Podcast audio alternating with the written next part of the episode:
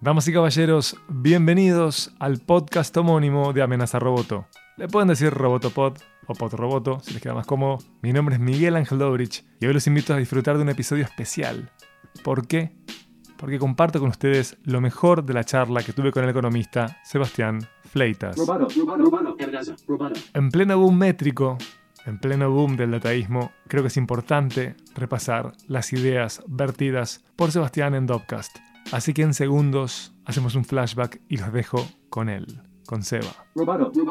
Este episodio de Amenaza Roboto es presentado por Antel y Antel Arena. Antel Arena, el mayor centro de espectáculos con estacionamiento vigilado. Antel Arena, la emoción es de todos.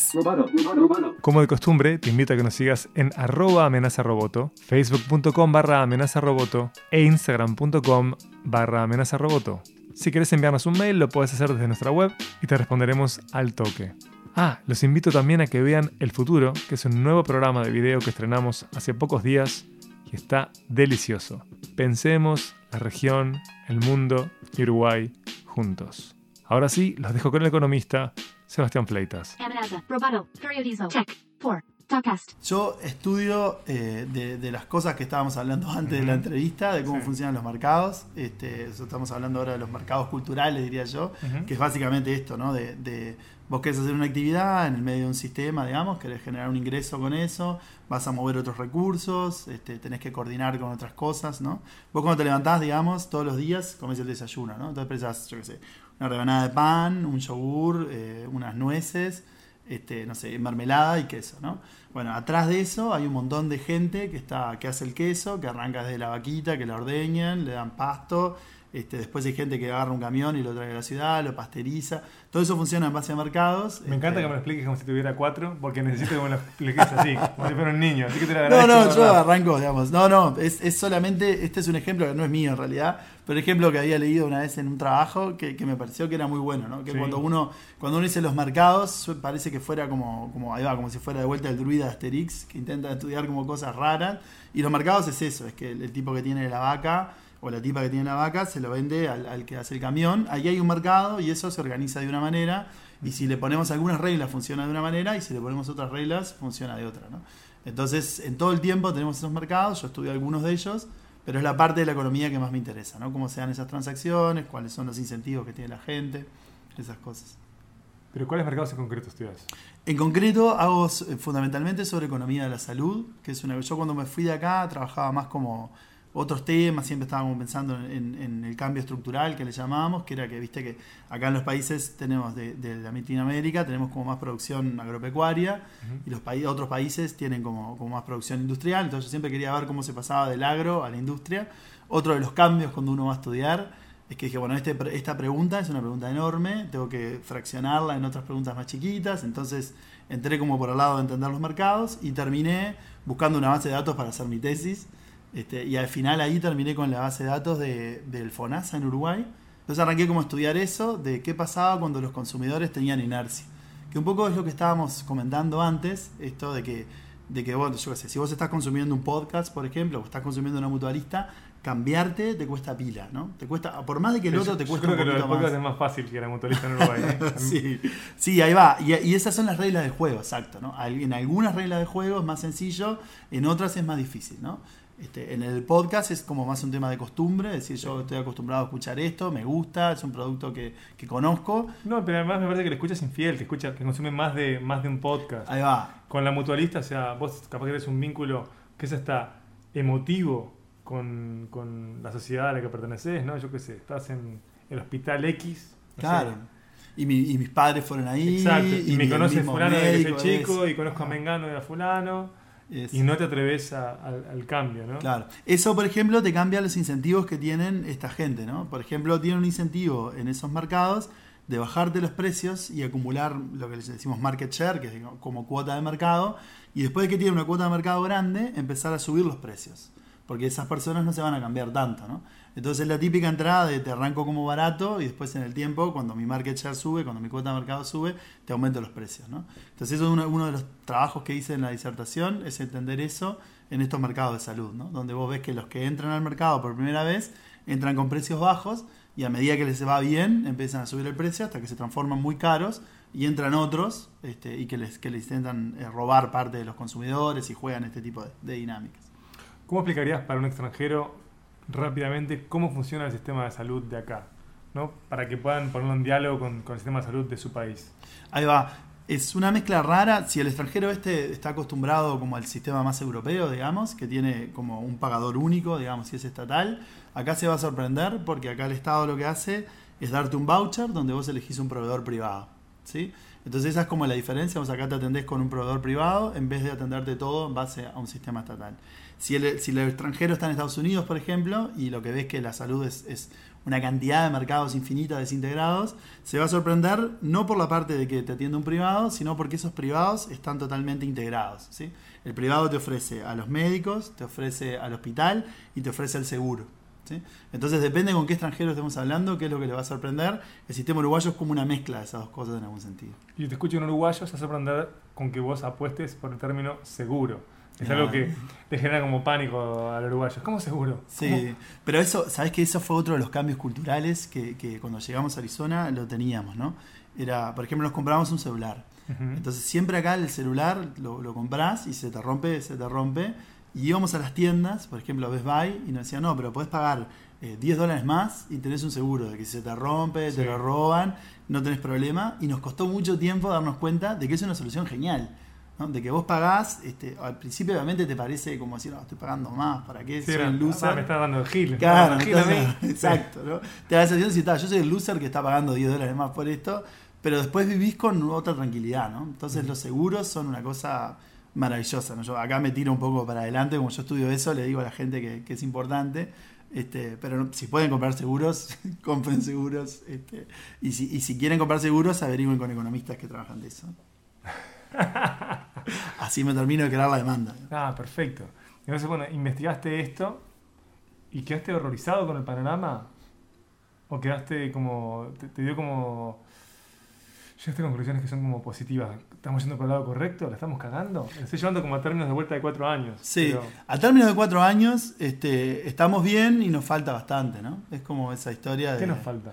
¿Qué nos falta? Eh, ahí va, nos falta, nos falta, eh, ¿cómo decirlo? No? Es, una buena, es una buena manera de verlo. Nos falta eh, refinar un poco la cosa. Yo creo que acá en Uruguay, en, en lo grueso, digamos, tenemos un montón de cosas como bien, ¿no?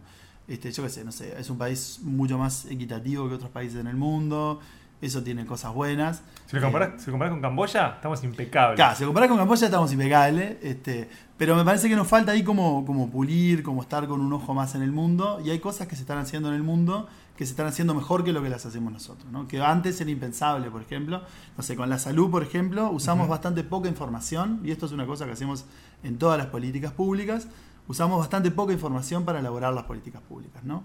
Entonces, eso es una cosa que hoy en el mundo se usa. Ahora hace un rato nosotros estábamos comentando, Ujú. como decía, yo tengo las analytics de, Sí. de, de quienes entran a Dopcast, Sí, claro.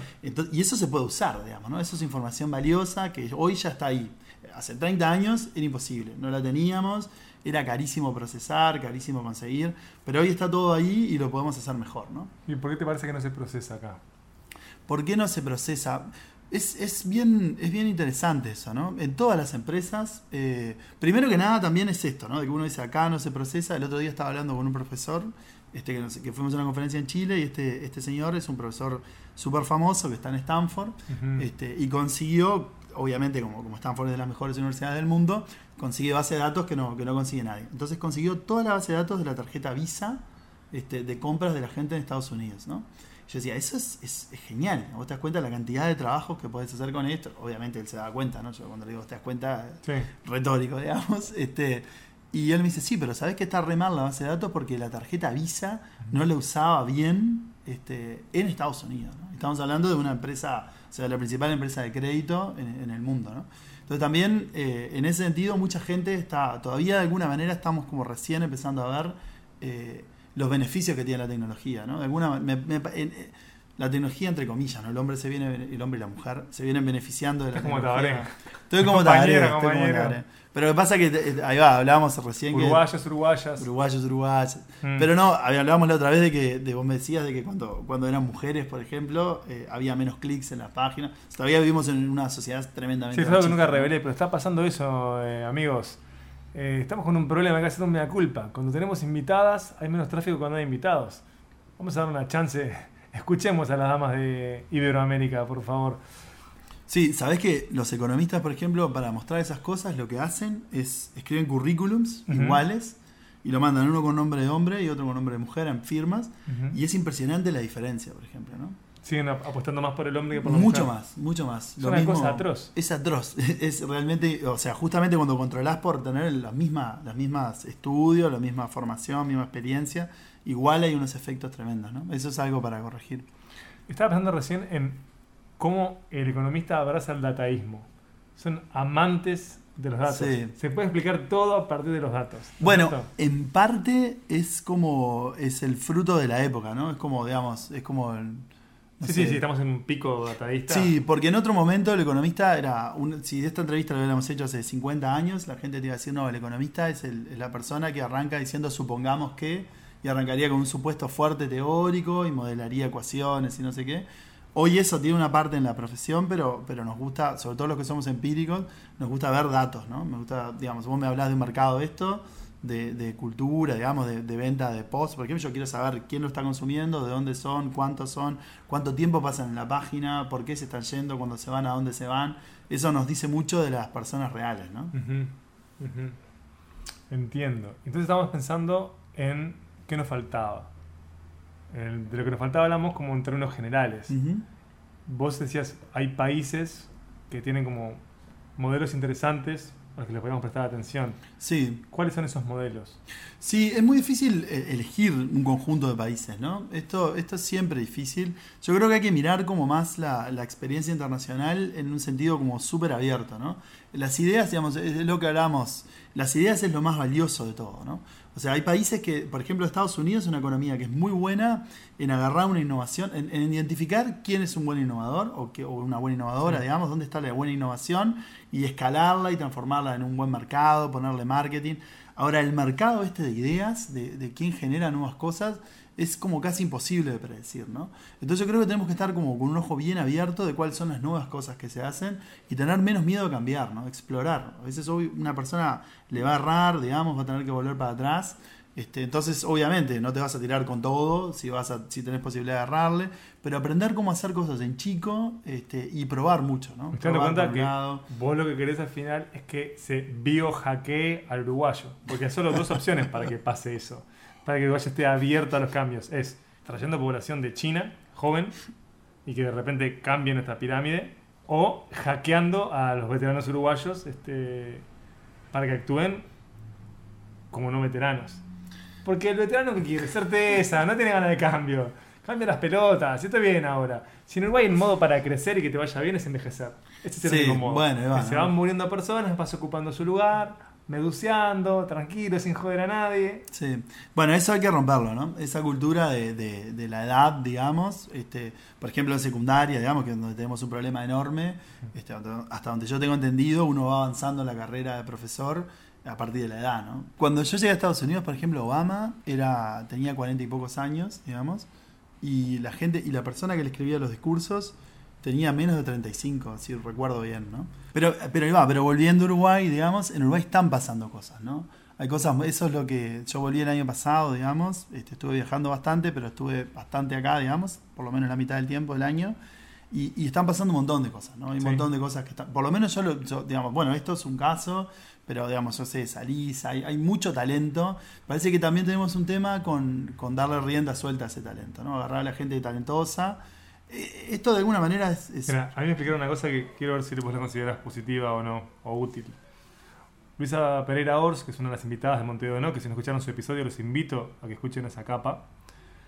Ella me decía que en Uruguay, bueno, hay una cantidad de gente genial y que como no hay mercado, como no hay como consecuencias positivas ni negativas, es como un- una especie de, como de gran laboratorio en en el que uno puede como llevar al extremo sus ideas y por eso es que se logran genialidades, pero es a partir de la impunidad de que no hay mañana.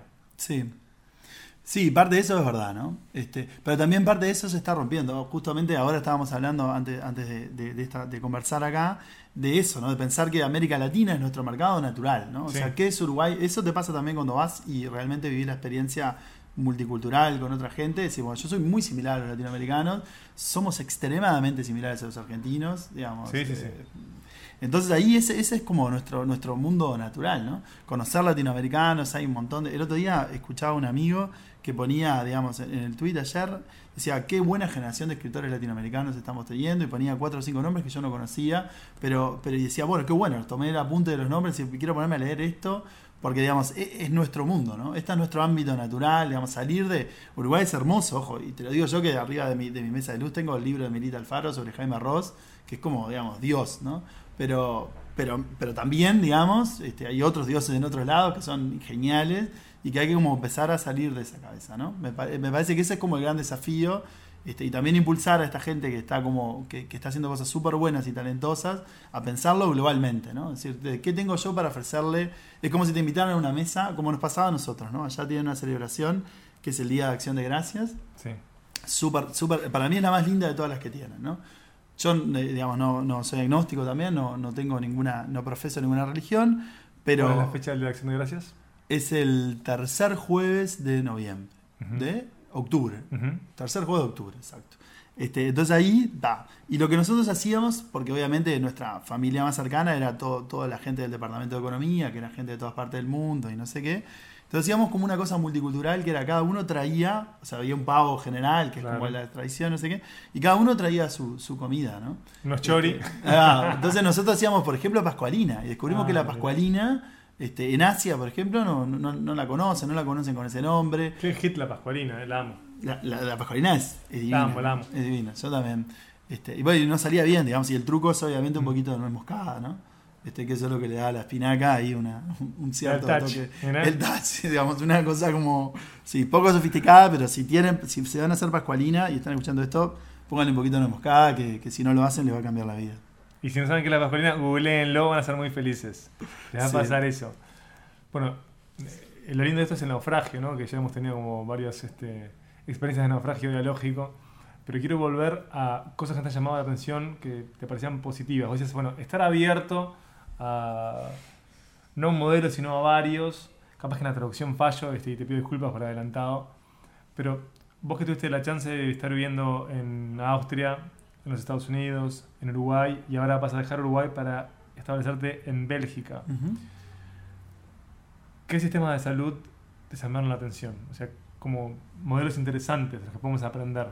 Sí, yo creo que, que, ahí hay, digamos, las respuestas siempre en estas cosas me parece que es como súper idiosincrática, ¿no? Es lo que funciona bien en cada país. Eh, digamos, como lecciones generales, así como, como las super lecciones generales, son decir, bueno, a mí del sistema americano lo que no me gusta es que hay un montón de gente, es uno de los países más ricos del mundo, es la economía más, más grande del mundo, y hay un montón de gente que no tiene acceso a un seguro de salud. Eso, desde mi pero obviamente acá entramos con las visiones ideológicas de donde cada uno ve el mundo. Sí, sí, a mí me parece aberrante. Eso. Ahí va, desde mi visión me parece aberrante. Desde mi lugar. Exacto, desde mi visión. Después yo lo hablaba con amigos de allá que tienen otra visión bien diferente y ellos te lo justifican. O sea, no, es, ellos no lo hacen de, de mala gente. Eso es lo otro. No, no, es un tema de paradigmas. Ahí va. Es eso. Eso es de paradigma, y ahí va, y, de como costado así, con las cosas que Uruguay está bueno que piense, es eso, ¿no? Me parece que en Uruguay está como la cuestión, en Estados Unidos también y en otros países también, pero que me parece que hay demasiada polarización, ¿no? Entonces uno atribuye que la gente cuando te está diciendo algo lo dice desde cierta como mala, sí, como de mala onda y a veces la gente no, no, lo dice mala onda sino porque lo cree realmente, ¿no?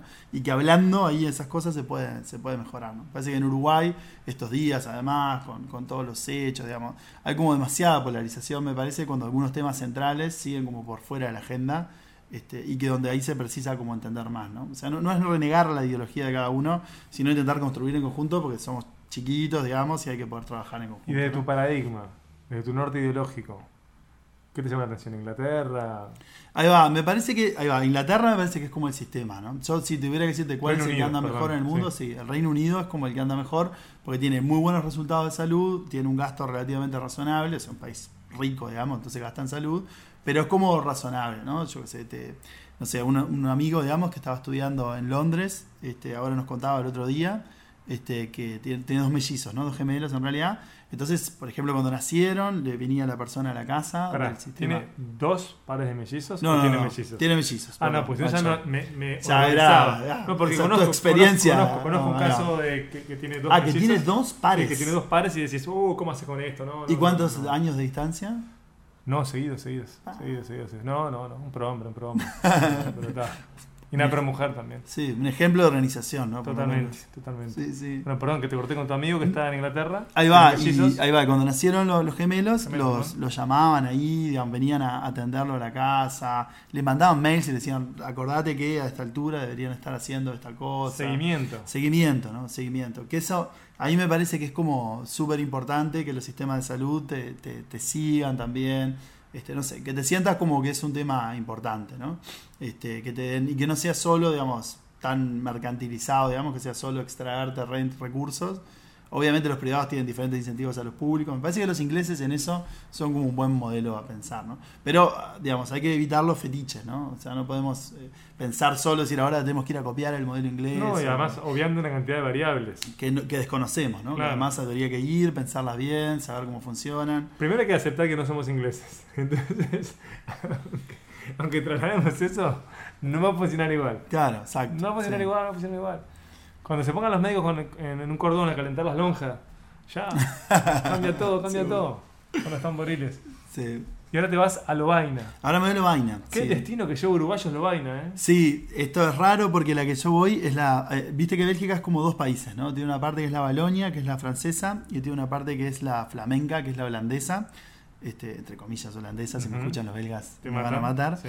Este, pero la parte flamenca. Y la Lobaina que ha ido más gente ha sido Lobaina la, la francesa, digamos, lo que se llama Lobaina la nueva. Sí, sí, sí. Yo me voy a Lobaina la vieja, este, que es la que queda en Flandes. Ahí. Este, pero sí, es, ha sido por diferentes motivos. Creo que en toda Latinoamérica. Había, eh, allá yo había conocido muchos chilenos también que he venido a Bélgica. Tenía como una política este, en los 70 y 80 como de, de llevar mucho latinoamericano. Así que supongo que, que será como un destino eh, amigable, digamos, para, para latinoamericanos. ¿Cómo llegas ahí? Bueno, ahí hay una cosa que es, eh, que es que los economistas en el último año del doctorado tienen como un mercado de trabajo, donde uno tiene algunos trabajos, los presenta y, algunas, y las universidades están mirándote y te invitan a ir.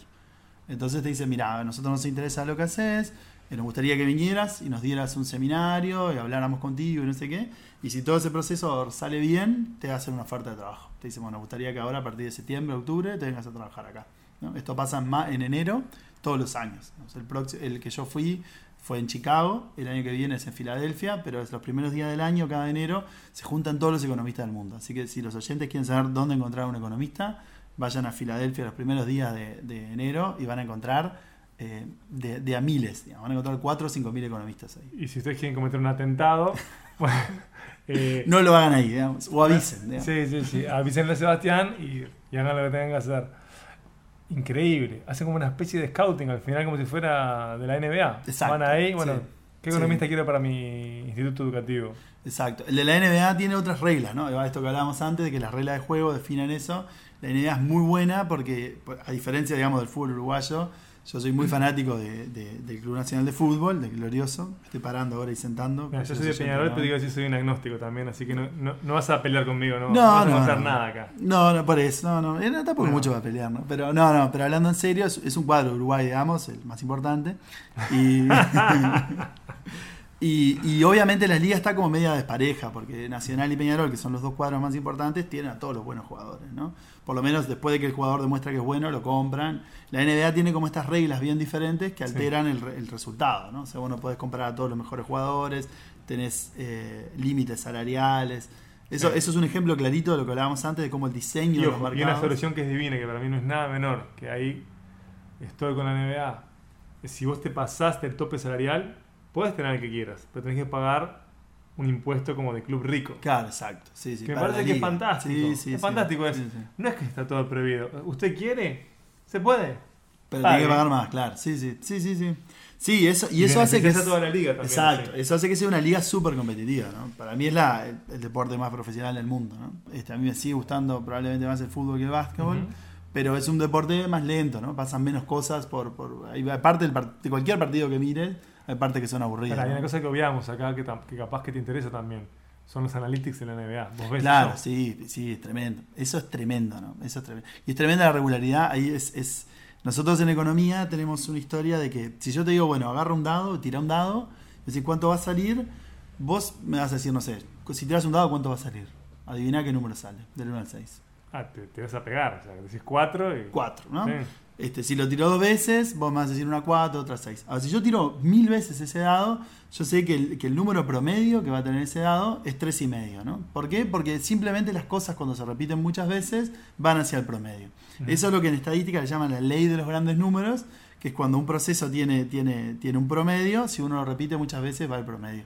Y la NBA es como el deporte de la ley de los grandes números, ¿no? Vos sabés que una persona tira de triple de 40%, y un partido puede andar un poquito más bajo, pero en temporada va a pega el 40% y pega el 40%. Entonces, eso de las estadísticas es alucinante, porque vos realmente es un juego donde puedes entender cómo están jugando, dónde están tirando, desde dónde tira bien, desde dónde tira mal, y está todo incorporado, ¿no? Hay gente que trabaja en eso, es- eso es, Me es impresiona cómo procesan la información y cómo se la dan. Cuando van a las conferencias de prensa tienen todo desglosado. Es increíble cómo algo que arrancó. ¿Vieron la película? ¿Vos la viste Moneyball? Eh, no, creo no hay. Ah, es una película que produce Brad Pitt y protagoniza Brad Pitt, que narra cómo esta obsesión con los analytics, con, las, con, con la estadística, prende en el béisbol y del béisbol pasa a todos los deportes. Pero acá se centra en el béisbol. Ah, ¿eh? Es la historia del primer cuadro que Que empieza usa. a armar su equipo a partir del uso de analytics. Entonces empiezan a, a hacer compras, transacciones que son aparentemente aberrantes. Ah, eh, hay un personaje interpretado por Jonah Hill que es un economista, si no me falla la memoria, que el loco tiene todo desglosado y dice, no, hay que comprar a este porque esto es tal cosa, no sé cuánto. Y arman un Frankenstein que, que no sale campeón, pero llega como muy alto y eso hace que cambie el destino del deporte y cómo consumimos el deporte. ¿Y en qué época es eso más o menos? Creo que los 90, me Ah, parece. va, ¿no? Creo que los 90, este, no quiero mentir. Es una película increíble, a mí me chupa un huevo el béisbol. Pero es tan fascinante la película Moneyball. Yo creo que no la habré visto porque también me pasa lo mismo con el béisbol, que es algo que no le pude entrar, ¿no? Claro, pero esto es fascinante, o sea, es realmente fascinante, es apasionante, cómo genera un cambio de paradigma en el deporte. Sí, sí, tremendo. que, bueno, vos fíjate que el- en la, N- volviendo a la NBA, el tiro externo ese como constante, machacante, tiene que ver con el uso de analytics. Exacto, también. sin duda. Sí, sí, sin duda. Entonces empieza, empieza a cambiar hasta cómo se forman los jugadores ya en el liceo, Exacto, ¿no? o en la escuela. Sí, sí, sí, sí, sí. el uso de la, de la estadística, se cambia todo. Sí, antes, digamos, tenía yo, bueno, cuando yo miraba en los 90 todavía existía el especialista de triples, ¿no? Digamos, era Sí. pasarse a Reggie Miller, Sí, sí, sí. eh, en los Bulls estaba Steve Kerr, digamos, era, pero digamos, no, no todo jugador tomaba un 3, ¿no? Y ahora, digamos, una cosa que incluso vienen corriendo, a veces paran y tiran de 3, pues saben que... Sí, los grandes tiran de tres, ya tiran casi todos de tres. Eh, y por ejemplo, el, el- el rol del, del base clásico ya no sirve. O sea, necesitas jugadores que sean agresivos, que, que penetren, que tiren bien de tres. Que antes vos podías tener bases que eran pasadores, Claro, no tiradores de triple. Sí, exacto, sí, sí, sí. Sí, no, eso cambió todo. Yo, el, el básquetbol me, me encanta, el fútbol me encanta, para volver a tu pregunta de qué usaba el tiempo libre. Este, intento tocar la guitarra, pero ya vi que vos tenés una, no, la voy a revelar a la audiencia, pero ya se ve una guitarra polo. sí, en estos lugares. sí. Me compré un banjo en Estados Unidos. Qué lindo. Yo no sé tocar el banjo, ¿sabes? Yo empecé... Porque el este, cambio de afinación es un cambio de paradigma también. Bueno, viste que hay una cierta trampa ahí, ¿no? No todo, vos ves un tipo tocando, una tipa tocando el banjo y ahí hay cierta trampa. Un banjo de cuatro cuerdas, eh, acordes totalmente distintos, ¿no? Como te pasa con el ukelele. Ahí va. Banjo de cinco cuerdas, acordes totalmente distintos. Pero banjo de seis cuerdas, acordes como en la guitarra. ¿En serio? Entonces, ¿Se afina ahí- bien entonces? Sí, No. sí, se afina en mí. Es como tocar una guitarra. Vos Qué maravilla. te Con el sonido del banjo. Ah, no, medio tramposo. ¿Tenés No, yo tengo el de 5, Ah. entonces estoy aprendiendo los acordes, pero eh, obviamente es raro, pues son de esos, es como, va, yo tocaba, intentaba tocar bien con unos chilenos que estábamos allá en Y tenés Arizona. una púa que es el dedo gordo, ¿no? ¿Cómo es? No, tenés- ahí va, tenés el dedo gordo, pero los otros tres dedos también, así, También púa. unas cosas de metal. Como para arpegiar. Sí, esas uñas de metal que arpegiás, porque si haces bluegrass, por ejemplo, tenés que tocar mucho y con los dedos, incluso las propias uñas se te cortan. Hay gente que toca con las uñas, Vos ¿no? Pero que Steve Martin es un gran. eh, toca el ancho, sí, sí, pero gran es banjista. muy bueno. Sí, sí, Me gustó sí. lo de gran banjista, es un concepto Gran lindo. Hashtag gran banjista. Gran banjista. pero la rompe. Sí, es muy bueno. La rompe Sí, sí, sí, salado. es muy bueno. muy Qué bueno. completo. Hay una banda este, que se llama Steven Seagulls, que son unos, no, creo que son dinamar, no sé si son Sí. suecos, Es dinamarqueses. un nombre buenísimo. Sí, es, es buenísimo el Sí. nombre. Y tocan canciones. Si tienen ahí un loco que toca el banjo, este, que hace las canciones de, yo qué sé, de ACC, digamos, Thunderstruck, Ujú. y la tocan el banjo, es, es divino también. Y mira, para que te hagas una idea, con esta te voy a matar. Mm. Yo la descubrí hace poco. Santa Olaya, en el Unplugged de Julieta Venegas, Sí. toca un banjo así. En una canción que lo invitan, él está con un banjo de seis cuerdas. Este, no voy a decir que Santa Olaya está haciendo nada ilegal, pero, pero creo que afina como una guitarra. digamos. Volviendo o haciendo un puente entre la NBA y el sistema de salud. Recién hablábamos de que el uso de analytics en la NBA, el uso de datos estadísticos, terminó reconfigurando la composición de los cuadros, los perfiles de los jugadores. Desde cambió cómo nosotros calificamos a los jugadores, porque un jugador como Allen Iverson, que era increíble, en la era de los analytics sería crucificado. Exacto, sí. Sí, sí, sí. Totalmente crucificado. Entonces vemos como el uso de esos datos reconfiguró un negocio millonario gigante. Pensá en Tony Cross, ¿no? Digamos, el Real Madrid ahora, para, hablar un poco de fútbol, Sí. este, Real Madrid este, gana todo y no sé qué, y ves el partido, y yo por lo menos que no tengo un ojo entrenado, digamos, para ver fútbol, me encanta el fútbol, pero no, no- no tengo la formación, este, lo ves a Tony Cross y te parece como medio insulso, ¿no? Es un, no es un tipo que, que se destaca, o por lo menos yo que sé, se destacan otros, ¿no? Pero después lo ves en Analytics y ves que no pierde un pase, ¿no? Es como perfecto en eso, que es lo contrario de Alan Iverson, que era divino picándola, pero digamos, y tomaba esos tiros imposibles cayéndose. Cuando salía, iba derecho al, corte de la propaganda, pero la, mayoría se quedaban perdidos, ¿no? Yo me acuerdo de la época de los Raptors, jugaba una época, ¿no? ¿Sabes qué? No me acuerdo. Si estuvo en los Raptors, estuvo, estuvo cuando estaba en coma. Ya cuando, cuando- ya estaba de vuelta. claro, porque sus, sus- grandes años fueron en Filadelfia. Ah, Después tuvo una suerte de desgracia zigzagueante. Terminó jugando hasta en Turquía. Una cosa terrible. Y está jugando en una liga que se llama Big Three. Ah, mira. está veterano jugando, que es de Ice Cube, que armó una liga de veteranos de la NBA. Tenés ex jugadores que son los directores técnicos y viejas estrellas que son 3 contra 3. Ah, mirá. Bueno, ahí le ir bien, ¿no? Porque ahí era, era insoportable mantenerlo, digamos. En el dribbling era una, una Sí, bestia, igual ¿no? vi el otro día eh, que lo que decía, hoy saltando ni toco el tablero. Este, la vida, la vida, la vida, amigos. Pero esto que hablaba de la NBA, de cómo cambió a partir de los números, es pensando en lo que vos decías con respecto a las sociedades médicas, es qué pasaría si nosotros empezamos a procesar números del sistema de salud uruguayo, cómo termine- termina repercutiendo de modo hasta impensado. ¿no? Sí, tal cual. Sí, sí. Sí, no, y de eso, eso, si vos la otra- hace un ratito me preguntabas qué podíamos mejorar, ese es el, ese es el principal canal, ¿no? Hoy por hoy tenemos como, se está introdu- introduciendo, introduciendo, introduciendo, sí, pa, introduciendo. estoy tremendo, ¿no? Llegamos, lo importante es que llegamos. Sí, sí, por ahí llegamos. Se está introduciendo en Uruguay la historia médica clínica, este, electrónica, y con eso, digamos, vos tenés todas las, este, toda la historia de la gente, digamos, eh, de salud y esas cosas, ¿no? Y eso es súper útil para mu- muchas cosas, ¿no?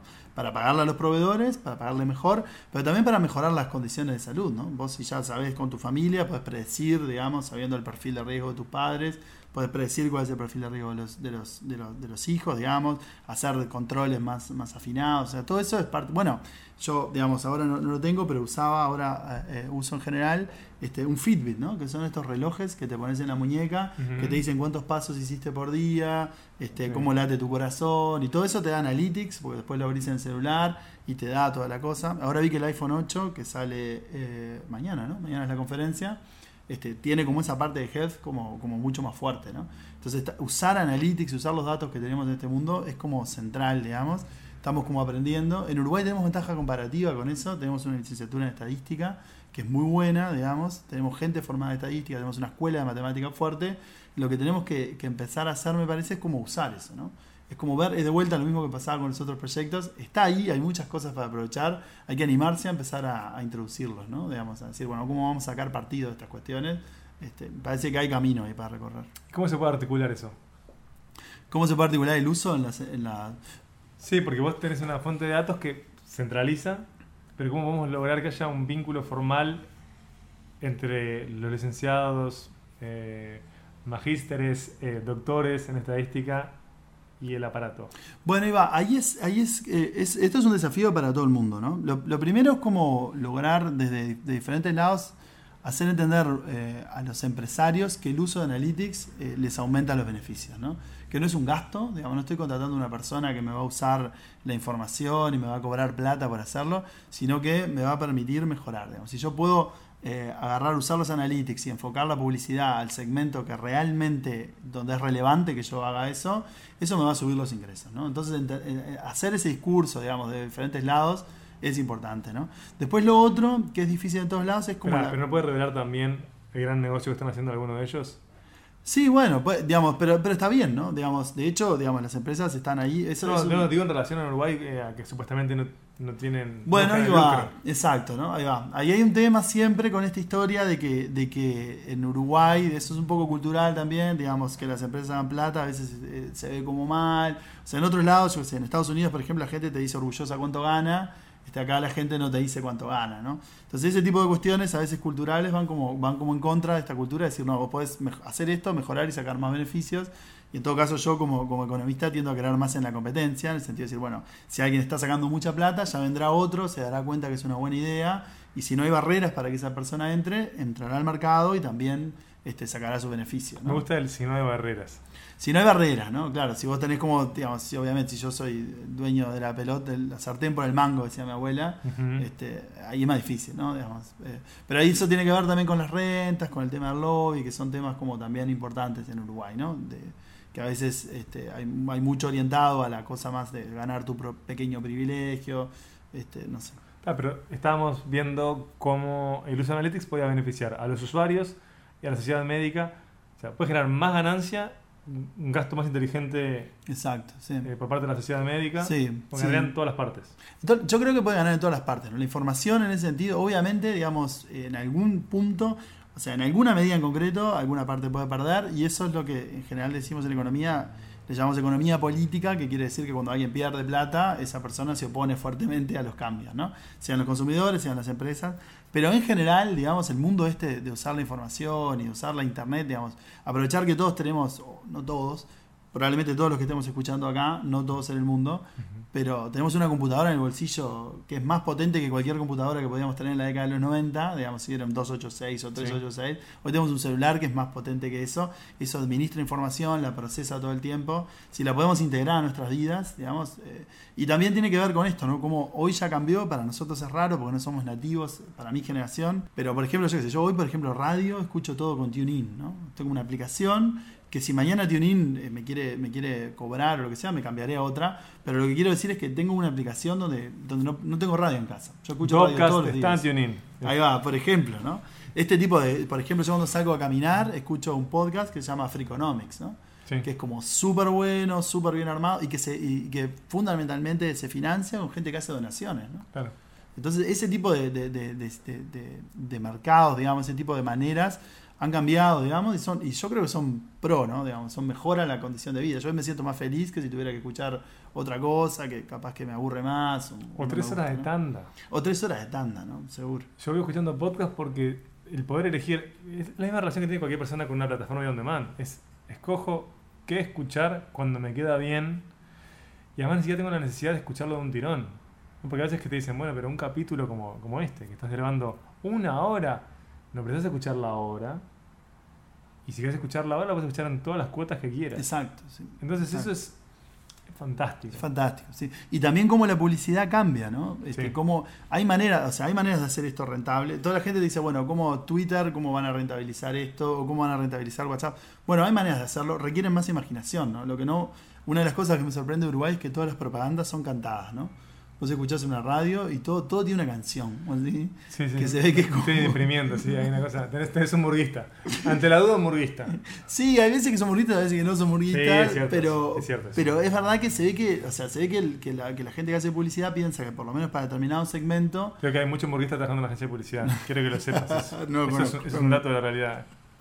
Pero, pero se ve que tienen como esa, en el, el, manual de estilo dice, bueno, si usted quiere vender a este segmento, este, póngale una canción pegadiza y no sé, yo sé, es como, a mí me da la sensación de que eso va a quedar eh, en el pasado. Mm. Porque en algún momento yo quiero densidad, ¿no? Vos me querés hacer una publicidad, yo, yo escucho Freakonomics, me gusta Freakonomics, entonces eh, me, genera simpatía la persona que lo financia, pero que me lo diga rapidito, ¿no? Porque yo lo escucho, lo tengo claro, sé quién es, este, me lo diga cuatro veces en el podcast, perfecto, pero que no cada vez no me ocupe dos minutos haciéndome la canción, que arranca lento, se hasta, pone hasta que te dé beneficios, viste que hay muchas veces en los podcasts que, te, tenés la publicidad y te dicen, si usas el código tanto y consumís tal cosa, tenés, te ahorras 20 dólares. Bueno, está Ahí va. Esa lógica de ganar, ganar, me parece que es como, es como la, lo que esto permite, permite en gran... Bueno, pensá, yo que sé, en, Uber, Airbnb, no sé, yo ahora, por ejemplo, eh, cuando voy a Bruselas, los primeros 15 días, mientras que llego y firmo el contrato, entonces te abren la cuenta bancaria, son un poquito del sistema legal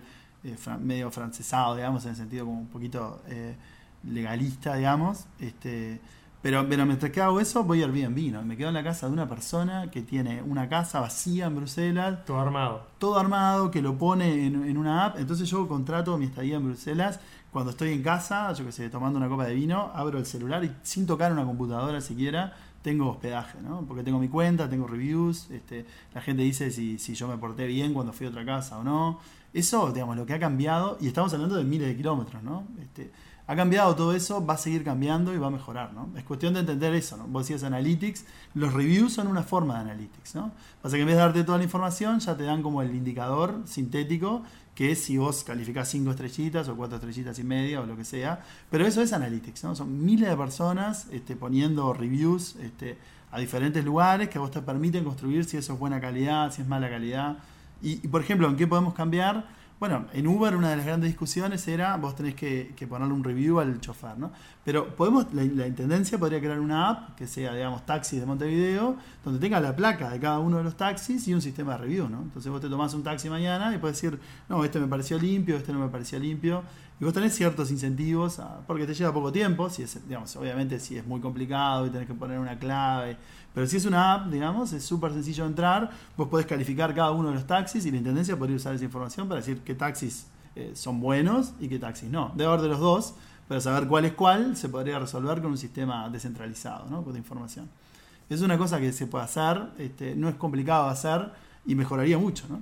Este, en ese caso y en otros. ¿no? Eso es como una especie de hada de los analytics que va tirando como, bueno, con analytics vamos a hacer esto, esto, esto, esto. Tirá como ese hueso útil para todos. Por favor, Sebastián. No, no, antes de que nos dejes, antes de que te vayas a la, tierra de los ilustradores de novelas gráficas, antes de que huyas a Bélgica. Bueno, viste, ahí hay como, perdón, ¿no? Ahí hay como un cierre de esto que hablamos cuando arrancamos a hablar, arrancamos a hablar de Asterix. Viste, y ahora eh, Asterix es francesa, digamos, pero, pero ahora voy a, es verdad, hacia el país donde están esa escuela de ilustradores gráficos, ¿no? Hay ahí como un cierre. Este, que va a ser mejor que el cierre del hueso general, que no lo voy a tener, digamos, ¿no? Yo creo que el cierre general es esto que habíamos dicho antes, ¿no? Que decir, cada situación requiere de alguien que tenga muchas ganas de mejorar, muchas ganas de hacer algo, que le ponga mucho trabajo, esfuerzo, ganas, y use las herramientas que están disponibles, ¿no? Este, esto, digamos, este pod es un ejemplo de eso, eh, Freakonomics es otro ejemplo de eso, este, no sé, eh, eh, por ejemplo, mira, un caso que a mí me, me, me, me, ilusionó así tremendo, el otro día veo un premio Nobel de Economía, que ganó el premio Nobel porque inventó un algoritmo que lo que hace es machear gente que tiene un, órgano para, para, ¿Donar? Este, para donar con gente que precisa el órgano. ¿no? Entonces eso obviamente vos no podés poner un mercado, pues si no solo los ricos consiguen órganos, eso se hace con un proceso de, macheo, digamos, de, poner junto uno con otro, basado en cosas que determinan las autoridades este, de, preferencias. Entonces este tipo se hizo muy famoso por eso. Entonces tiene una página web donde también es bastante interesante porque pone cosas súper interesantes relacionadas a esas cosas, ¿no? A los mercados de, salud, pero vinculado a, estos, a estas cosas de matching. Y puso a decir, bueno, qué buena app, es la app, no me acuerdo el nombre, perdón, pero que era de centro de diálisis, ¿no? La gente que se hace diálisis, obviamente uno de los problemas que tiene es que tiene que ir tres veces por semana a un lugar a hacerse la diálisis. Eso obviamente te corta este, la posibilidad de viajar. Porque vos vas a viajar, digamos, a otro lado, y digamos, no te vas a ir a jugar a viajar si no tenés ya arreglado el tema. Y básicamente, en síntesis, esta app lo que hace es eso. Es que tiene lugares de diálisis de todo el mundo. Vos entrás a tu app, entonces si viajás a Bélgica, si yo por ejemplo precisar la diálisis, voy a Bélgica y ya coordino dónde me voy a hacer la diálisis con gente que diga reviews, entonces ya sé que el lugar, obviamente no quiero ir a hacerme la diálisis en un lugar que no es bueno. Eh, pero ya tengo eso. Entonces, tiene como todas las cosas que tiene que tener para poder hacerlo. Y eso lo inventó un uruguayo, ¿no? Yo no sé quién es, digamos, este, pero había leído el nombre y todo. Soy malo para, esa, para ese tipo de memoria. Digamos Washington. Ahí va, Washington. digamos, ahí va, pobre, pobre si no es Washington. Ahí va, ponemos, digamos, un Washington, ¿no? Y ese Washington que está en algún lugar en esta ciudad, digamos, eh, tres kilómetros más para un lado, tres kilómetros más para el otro, donde estamos nosotros acá, esa persona inventó eso para el mundo, ¿no? Eso desde Uruguay es posible hacer, ¿no? Me parece que el, gran coso es ponerse en la cabeza, decir, ese es el desafío, ¿no? Es esto se puede hacer de acá. Yo cuando era más chico me decían, no, bueno, desde Uruguay no se puede hacer esto. No, desde Uruguay se pueden crear contenidos para Latinoamérica, desde Uruguay se puede hacer una aplicación que haga diálisis para el mundo, desde acá, sin moverse, digamos, este, si tenemos las herramientas correctas y muchas ganas, ¿no? Eso me parece que es como, que es como lo que yo, digamos, más me motiva, digamos. Como mensaje final es bastante malo, quédense con Asterix y Obelix, digamos, pero en segundo lugar, piense que cualquiera de nosotros, ya, ya lo deben estar haciendo, digamos, muchos, pero es como esa visión, ¿no? Se puede hacer cosas desde acá al mundo, este, y hoy se puede. En otro- capaz que en los 80 no se podía, hoy estamos a- al toque, ¿no? Es tener ganas y, y- y buenas ideas. Amenaza Roboto fue presentado por Antel. Mi nombre es Miguel Ángel Dobrich. Hasta la próxima. Amenaza, Roboto. Periodismo Tech.